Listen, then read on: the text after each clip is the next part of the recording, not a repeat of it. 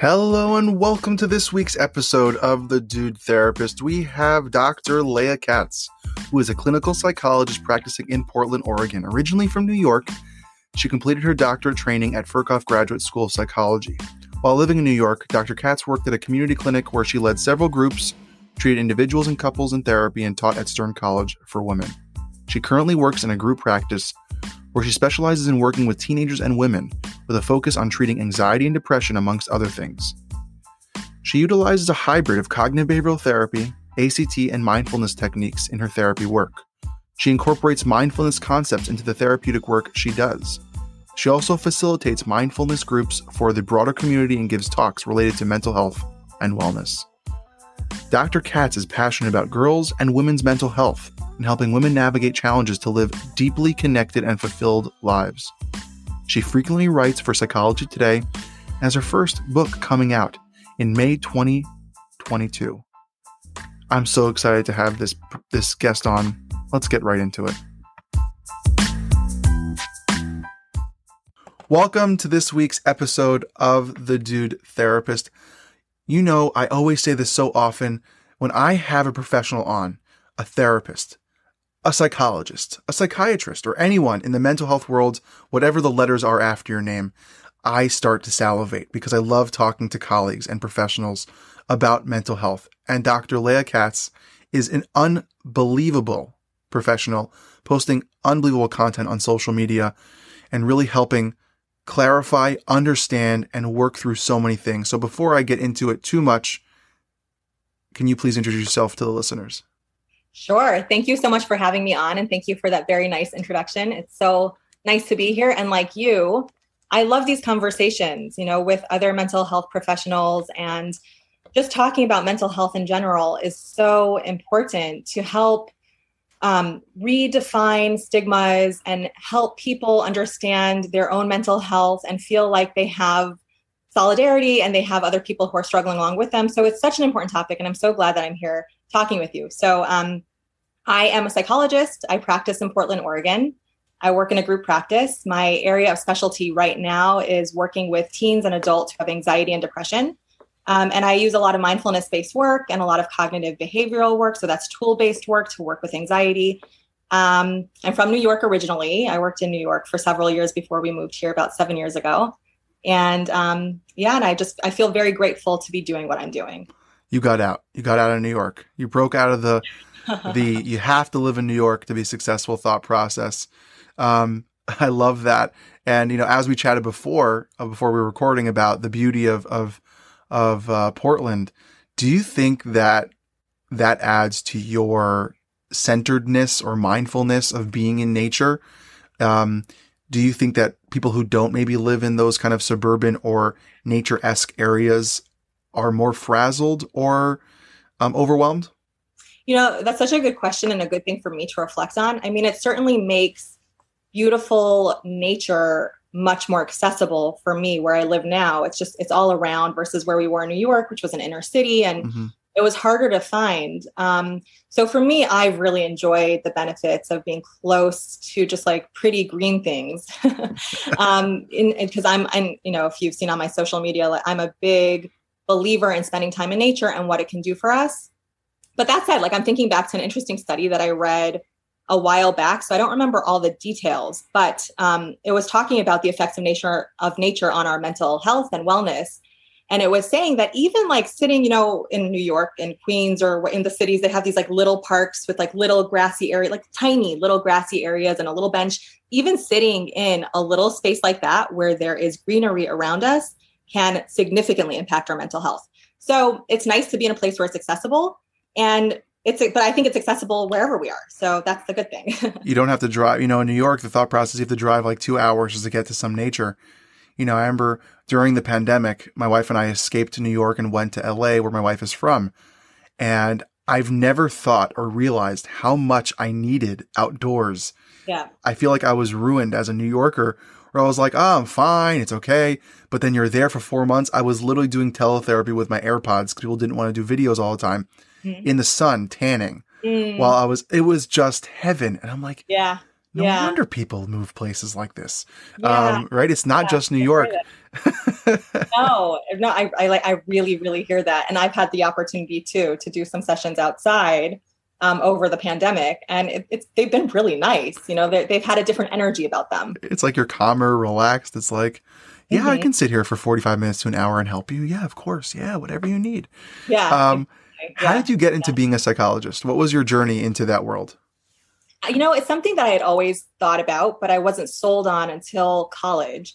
Uh, like I had a, thought about different options for myself, but I think really what what made me turn the corner and decide to pursue this career in psychology is um, it's probably a combination of experiences I had myself with people around me and within myself with mental health, and just recognizing how rewarding this sort of work might be for myself and then also connecting with mentors and professors along the way who really inspired me. So when i was in college i was very close with a professor um, who I, I did some volunteer work with at, at their lab and i took several of his classes and i just i thought the work that he was doing was amazing so i think that that's a part of it you know like when we meet someone who we really look up to it makes it easier to see ourselves following in that path Yeah, I definitely had one. I I was in Touro College and I had Dr. Alan Perry. Mm-hmm. I talk about him all the time to Mhm. some of my old friends or colleagues or future people that I work with or will work with. yeah He is like the source of my passion. wow. It was always there. I've always Yeah. wanted to work with people. I love people. I love talking to people, helping people with their journey, the ups and downs, um, and being empathetic and caring and sharing love with someone. Mhm. But he just like had this different mentality about it that was like, I need to do this for the rest of my life. wow And then in grad school, I was in Fordham University and just had amazing professors that kind of Uh-huh. just opened me up. I'm like, okay, okay, I'm good. wow And it doesn't mean it's not hard, but the passion was there. The fire was then created. yeah And um, it's always Yeah. nice to find that in your life. Yeah, How is has it been now? You know, and we'll get into the harder questions soon. I just love to get a sense of a person, what makes them into the, why someone chooses to be into mental health, Mhm. um, because it's hard. Mhm. Um, how do you handle, you know, of course, the, the, uh, the motivation of the success is easy, right? Mhm. When someone tells you or you understand where you have that aha or breaking moment in a, re- in a relationship, a mental health relationship as a therapist to a client, and you get that point where they kind of grow, learn, look back and go, Mhm. thank you. But Mhm. what about the how do you get through the hard times? That that client who irks you, or that the the rough sessions with real traumatic experiences. How do you deal with that and and keep going in those in Yeah. those scenarios? Yeah, that's such a good question too. And it's such a nice thing to be able to talk like from one mental health professional to another, like because it's something that comes up in all of our work. You know, it's every, all the different issues that we work with land on us differently. And I think that that's, you know, to some extent our wiring and our own histories, what will be difficult, what will feel easier. But I feel like to answer your question, the two things that like popped into my mind as you were talking are I really feel like my mindfulness practice helps ground me a lot, you know. So if I have a session that I'm feeling worried about or I've had a session that was particularly hard, just being able to pause and even for a moment if I'm busy and I have to go move on, but just pause and be with myself and notice what's happening inside of me and not take it so seriously, right? So like that's the beauty of mindfulness. So like we take it's like this like duality. We take it seriously and we don't take it seriously at the same time. Like yeah, this is really serious and also it's an experience that's happening for me for me right now that will pass. It's not me.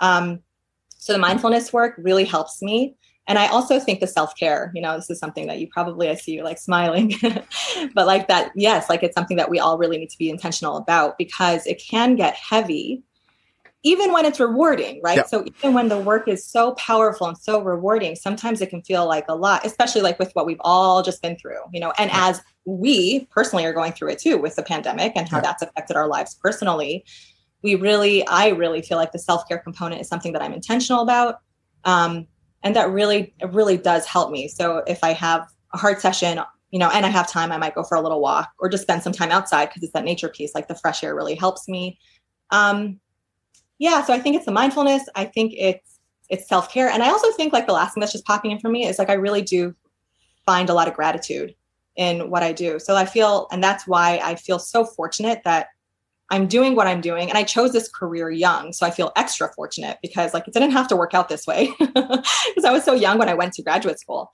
But I feel I feel so fortunate to be so involved in work that feels so meaningful to me. And there's a lot of gratitude in that. So it, it's sort of like creating this balance.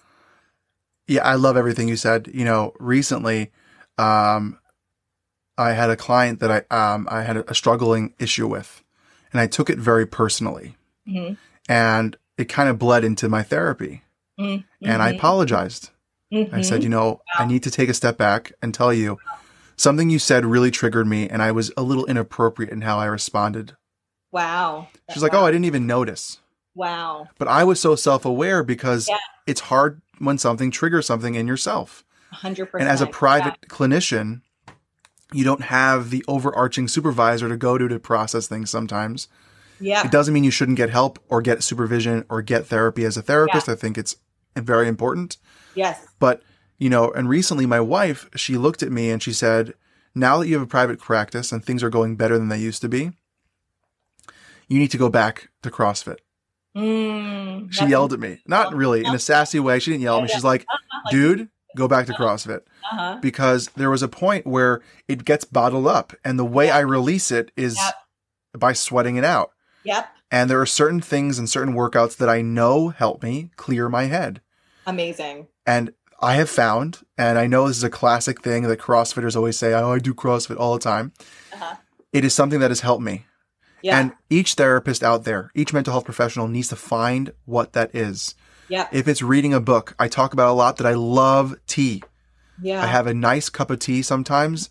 Uh-huh. It's that I pick the flavor that is the flavor, and I have two or three that are the helpers that I know uh-huh. are going to calm me down. Uh huh. That small little thing. It doesn't have to be expensive. You don't have to go to no. a vacation two no. weeks in Italy or Greece to have that self care. It can yeah. be as small, like you said, as going outside and taking that time. And I wanted to then jump into something you've mentioned a couple of times, which is mindfulness. Yeah. Can you, and I know this is talked about so much and it mm-hmm. is so pushed, mm-hmm. and the narrative has been created sometimes that isn't the reality of what something actually is. Mm-hmm. Um, can you define and help the listeners understand what mindfulness actually is versus maybe what the media or the thought process of like the monk sitting yeah. in the in the castle, you know, yeah hum kind of thought process. Yeah, yeah. And it's such a good thing to talk about because I think that it's become a term that is this umbrella word and it can mean a lot of different things and a lot of like all very good things. But when we use the word mindfulness, I think there is this question of like, well, what are we talking about here? Mm-hmm. Are we talking about a guided, empowering meditation, which is not how I define mindfulness but that's another like you know so that's one way of that people are using it which i see which i think is beautiful but it's interesting because like that's just that's not how i use it i use it yeah. in a different kind of way so it is good to get clear on like well what do we mean by that mm-hmm. um, so when i talk about mindfulness and how i practice mindfulness it really comes from the work of jon kabat-zinn who is the researcher scientist who brought it over to america and um, made it scientific and i you know did a lot of studies and his work is amazing um, and so he defines it as learning to be present in the moment in a non-judging and kind way basically is a is a summary. So it's learning to pay attention to what's unfolding for me in this one moment noticing any judgment that comes up in my mind because that's natural. Our minds te- just do that. Our minds we have thoughts so many thoughts every single moment. So noticing the judgments that come up and learning to just watch them and let them go and learning to embrace ourselves in this very loving way with whatever is happening, you know, whether it's something I'm struggling with internally or something going on around me that's hard, you know, and how can I kind of like ground myself and find a presence within that. Um, and so that's how I use it. And so then with the mindfulness work that I've done and that I do, it can be be either formal mindfulness meditation practices, which is not the monks. I mean, it can be, but that's not what I do. I don't like sit with my fingers like that. But um, you know, there can be formal practices where you sit for 40 minutes or whatever you do, and you do some sort of um, either solo or guided mindfulness practice, like a body scan, or just paying attention to one sensation. So that's one way of doing it, which is lovely, and it takes time. So sometimes it's harder to do that. And one way that I, and this is what I was alluding to before about how I manage the harder moments of being a therapist, it's informal mindfulness practices where I can just pause. And it's such a gift. It's like such a beautiful thing to know that we all can do. Just pause. Like I love the word pause. Just pause for however many seconds or moments I have and just notice what's happening for me. How is my body feeling right now? How's my breathing? What sorts of thoughts am I having? You know, so and then and then I just kind of continue about my day if I have to. So it's just like sinking into the moment that we have. And, and I love that. And I want to just add a layer to why I do the tea thing, by the way. Mm. It's my moment where I pause Mm, because I pick the tea, Mhm. I steep the tea, and I have a process and a ritual where it's all my senses totally locked in to that moment of taking that sip of the warmth and the flavor and the smell. It's all those five sense mindfulness things that are talked about so often, Mm-hmm. where it really is this moment of stepping back and pausing.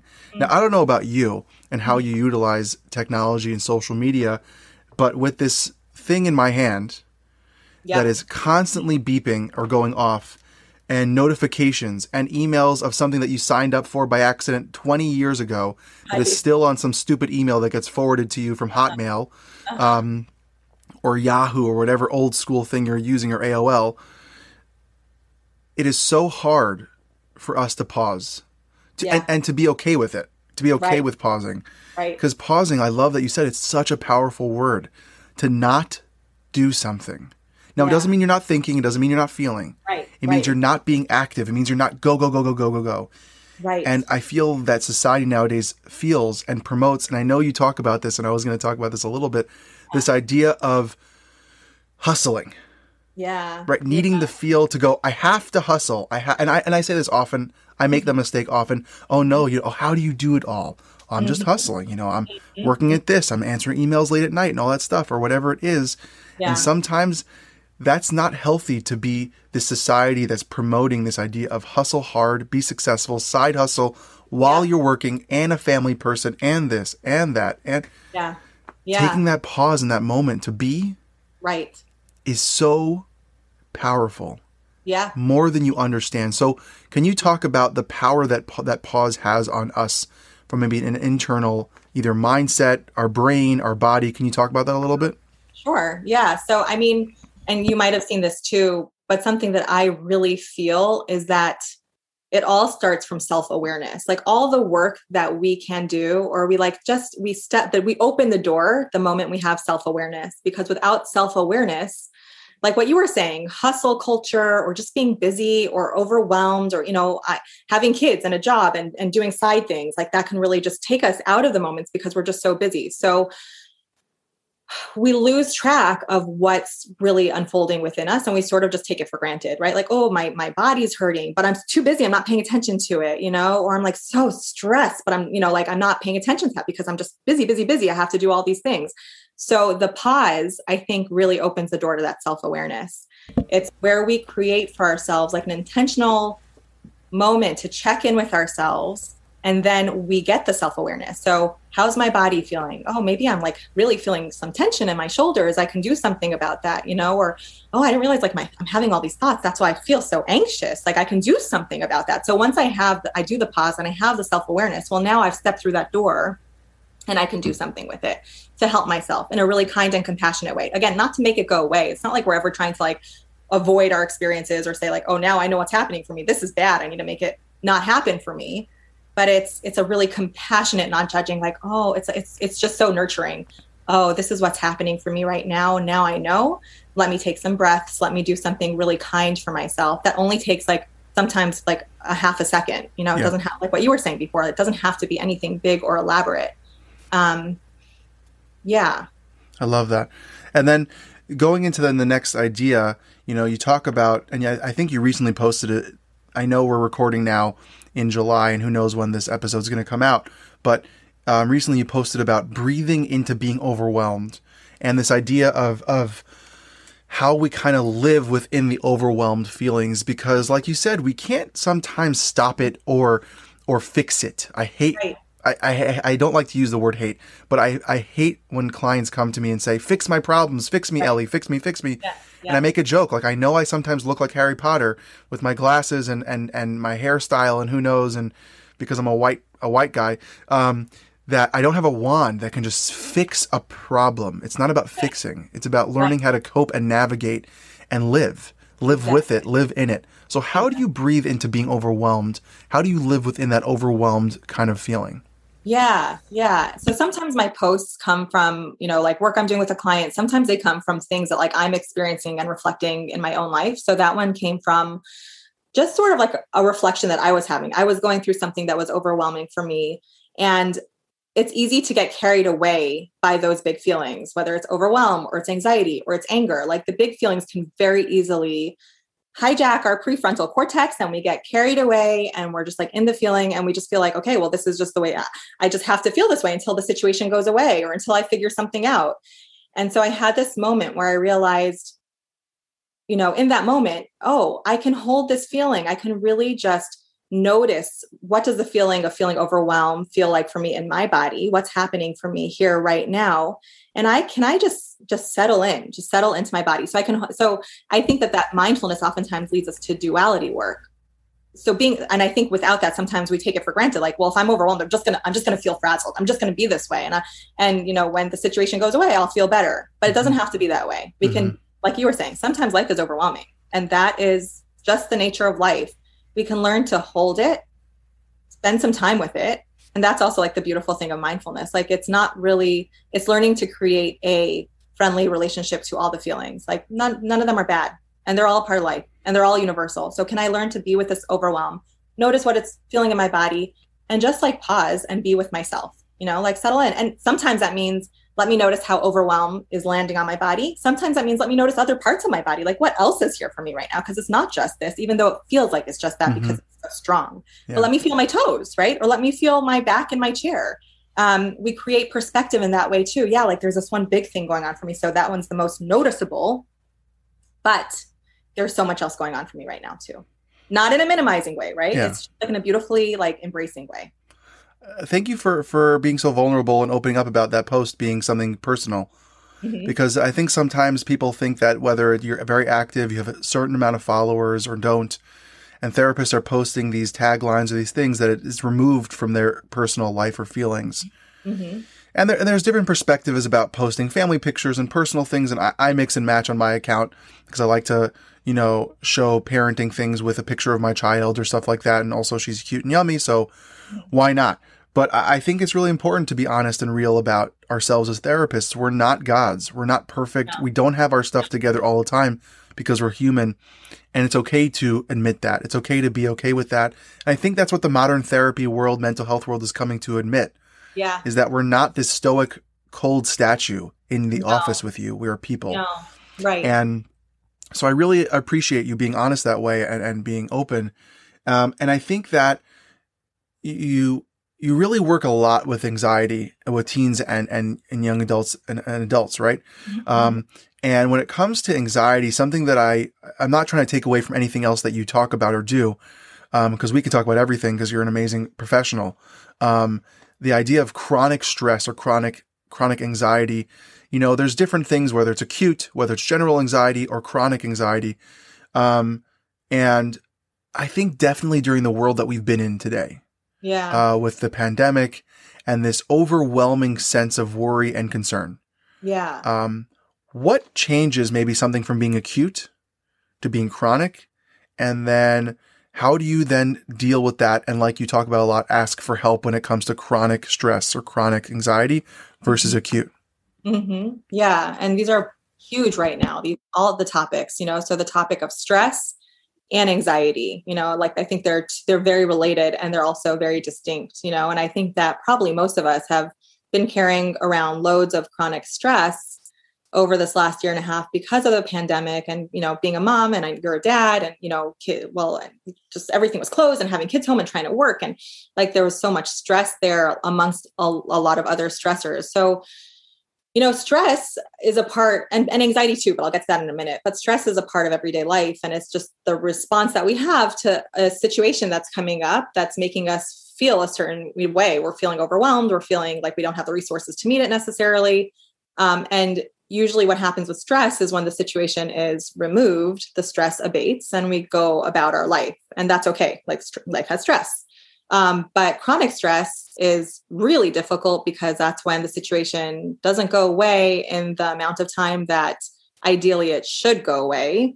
And we're just finding ourselves perpetually stressed out. And that's very taxing on our body. We're not cut out for that because when we're stressed, we have like the different things that are going on with our, within our body and the different hormones that are getting released. And it's exhausting. And chronic stress can lead to burnout, you know, and other things. And um, so that so it's so that's been a tricky one to to carry this last year and a half. And i really feel like to some extent you know some of some of how we cope with that is an acceptance. And i think sometimes acceptance of like a situation we can't get rid of like this is here we don't know when it's going to go or an acceptance of uncertainty or like accepting the hard parts of a situation that we don't have control over can be one of the keys to managing it because now we're like not fighting it. You know like that's i don't know if you do act do you use act therapy and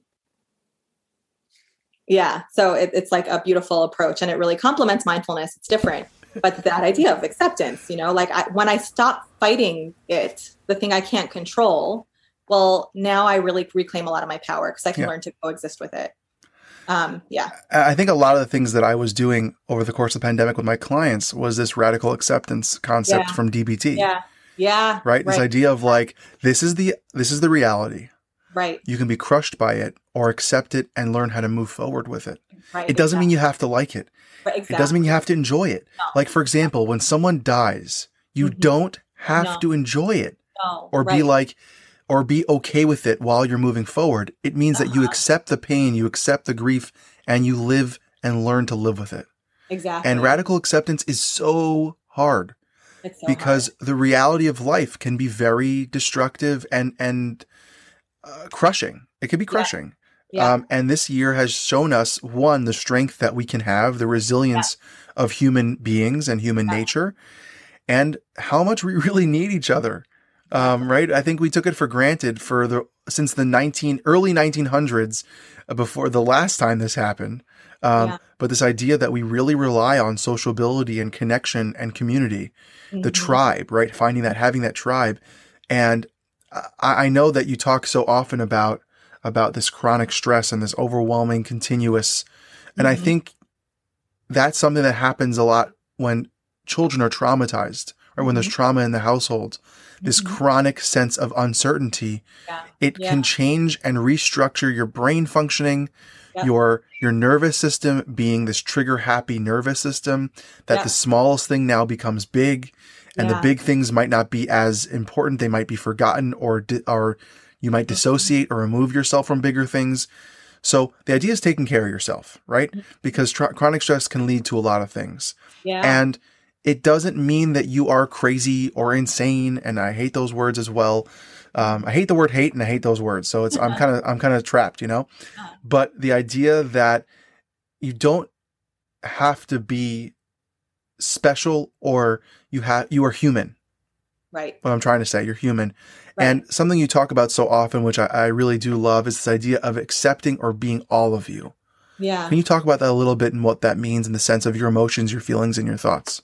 Yeah. And so, I mean, that really complements what I was talking about before with feeling overwhelmed. But I think many of us, so somewhere along the way, so, somehow we learned that some feelings are good and some feelings are bad, you know? And so we're okay with like the good, quote unquote, right? Good feelings, the ones that make us feel happy and good. And then there's other feelings that feel like we judge ourselves a lot for having. So whether it's anger or jealousy or anxiety, but the harder feelings to feel, we somehow like come to adulthood or our later teen just feeling like they're not okay. And so then what happens, like when we experience that feeling, our brain, because of the training or the learning or wherever that came from, maybe it's cultural, maybe it's family, you know, maybe it's some some genetics, you know, a combination of all that.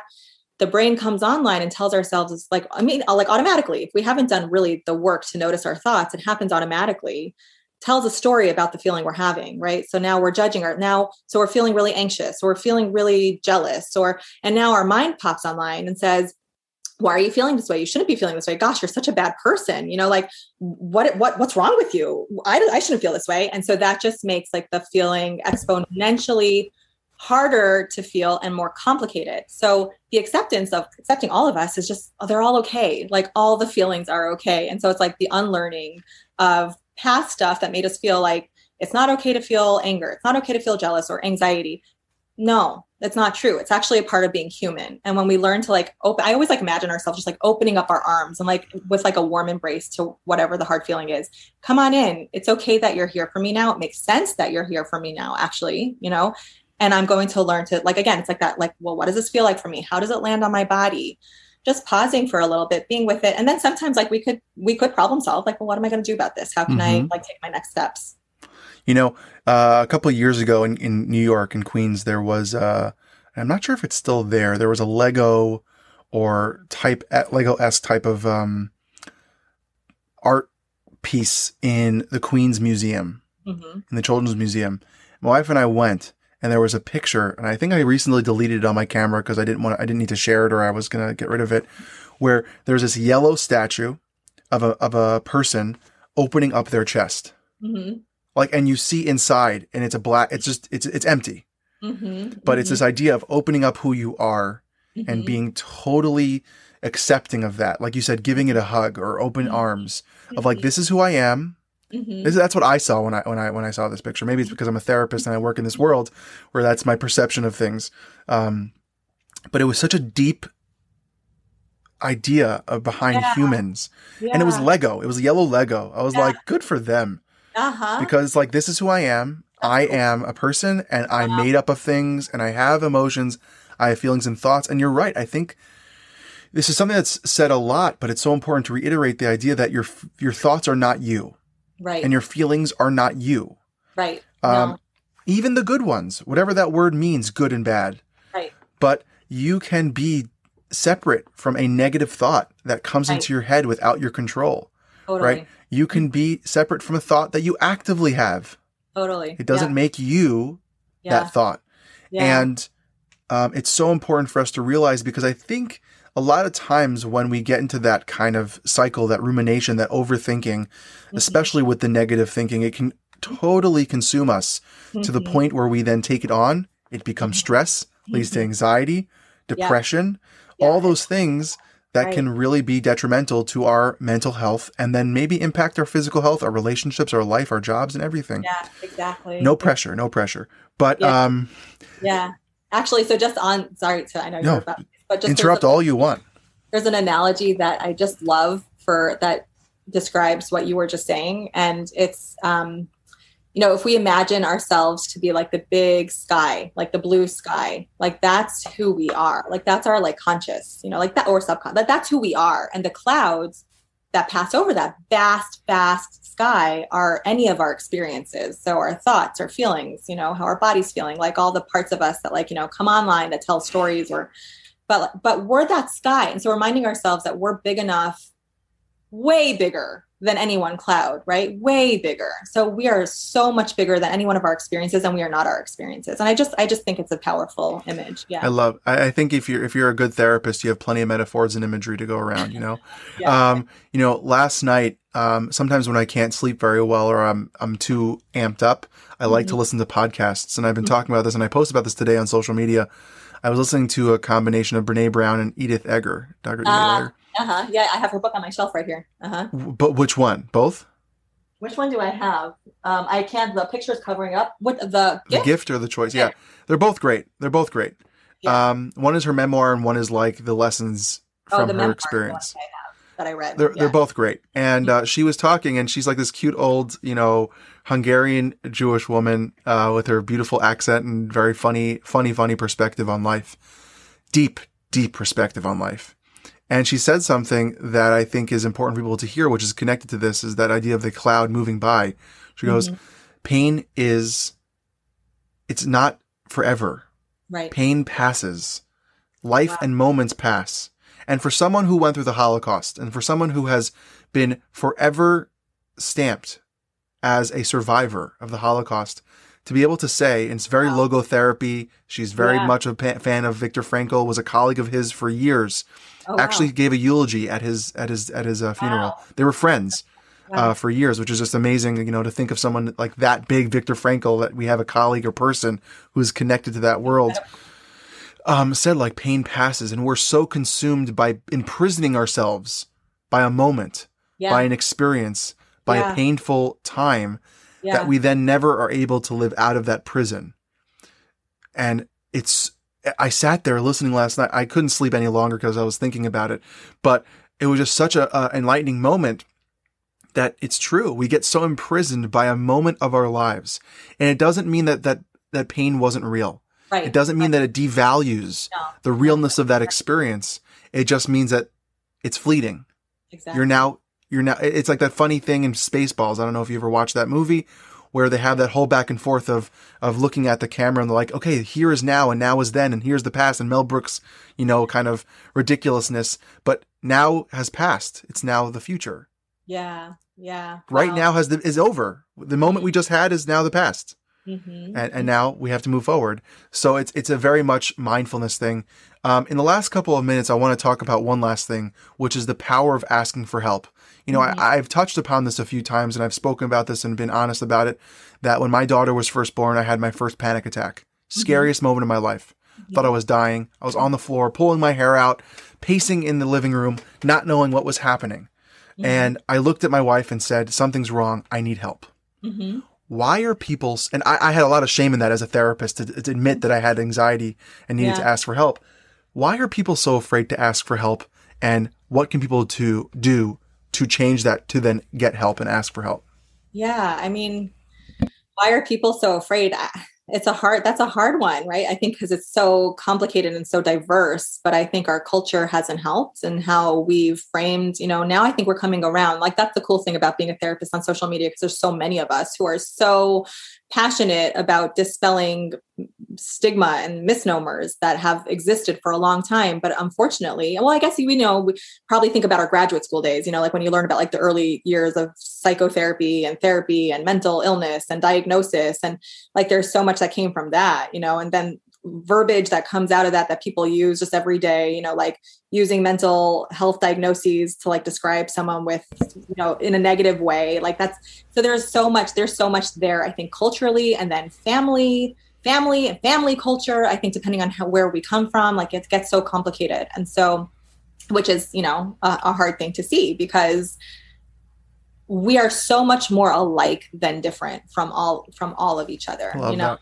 And we we really really are. And we have to un, unpeel the orange right? Like unpeel the layers that make us feel separate and make us feel like i'm the only one who's dealing with this thing by talking about it. The more that we share and i think it's so brave of you to share your experiences with panic and anxiety um, and people you know you're a therapist. People look up to you and people are like oh like what you were saying earlier today like oh, okay, like my therapist has anxiety. So it's okay, like for me to have and for me to talk about it. You know, the more that we all share about our mental health journeys and the things that we struggle with and the things that we felt to be helpful, I think it'll help us move towards destigmatizing mental health. I mean, because it's just, you know, I was talking about this with someone yesterday in, in their session and uh, they were talking about their experience with anxiety and we were talking about like statistics like okay well this percentage of people in america have anxiety. It's like really high right? Like i it's like 30% or so i don't know. Like i don't know the exact number so i don't want to say the exact number but it's really really high. And then you say, okay, well, 20% of Americans are expected to have some sort of depression over the course of their life. And this percentage of people has OCD. And this, per- like, if you add all that up, it's like a lot of people, you know? So, like, we're all just connected. And we I think the number now is like one in five of, of people have some mental health diagnosis or haven't been diagnosed and are struggling in their mental health.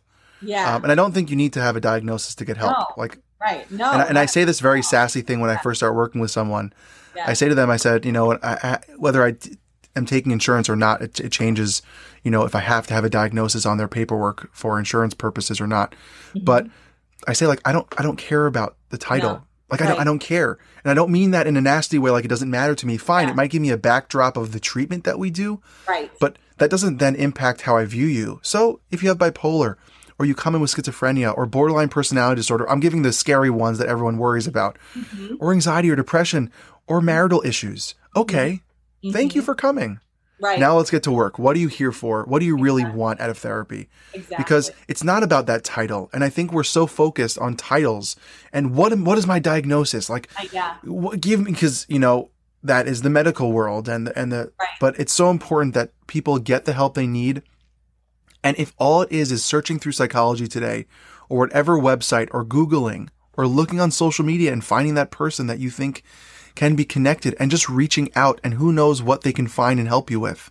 Exactly. Just ask. Exactly. Just and uh, ask. Yeah, and it's so true that like you know and I, we talk about i talk about that a lot in therapy too you know like the the limitations of a diagnosis the benefits and the limitations of it and to not be too limited by it and what you said before like to to emphasize that because it's so important you know like that therapy isn't just for someone it's not like oh, okay well i need to have a diagnosis so i can get help it's not like that you know and there's something like we were just talking about burnout and uh, you know there are so many things that didn't make it to the DSM. Life changes. Are, right. Like life changes, merit, like marital, you know, that's like something I think, you know, you don't, I'm uh, getting reimbursed. Like people don't always get reimbursed for marital issues. Why not? Like that's a, that's a, you know, that's a big stress. It's called being human. You should get help for. Yeah. So, yeah. So where can people find you? Where can they gain more knowledge from you? Reach out to you if they work with you, if they're in the area. Uh, how can they get in touch with you?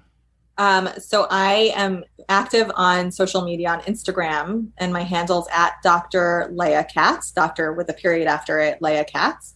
Um, I'm also on Twitter, and I have a website, drleahkatz.com. So, um, yeah, that's where I am. I have a book coming out, which Ooh. is exciting, but that's not happening until May 2022. So, I'll probably be talking more about that as that date approaches. Amazing. Yeah. Good luck with that. That's a goal of mine in the next five years. Good for you. That is like having a baby. Yeah. Uh, I heard it's worse. Um, I, and I've had neither. I haven't had a book or a baby. Um, I didn't give birth. Um, but thank you so much for coming on, taking the time. Uh, I really, really appreciate it. Of course. Thank you for having me.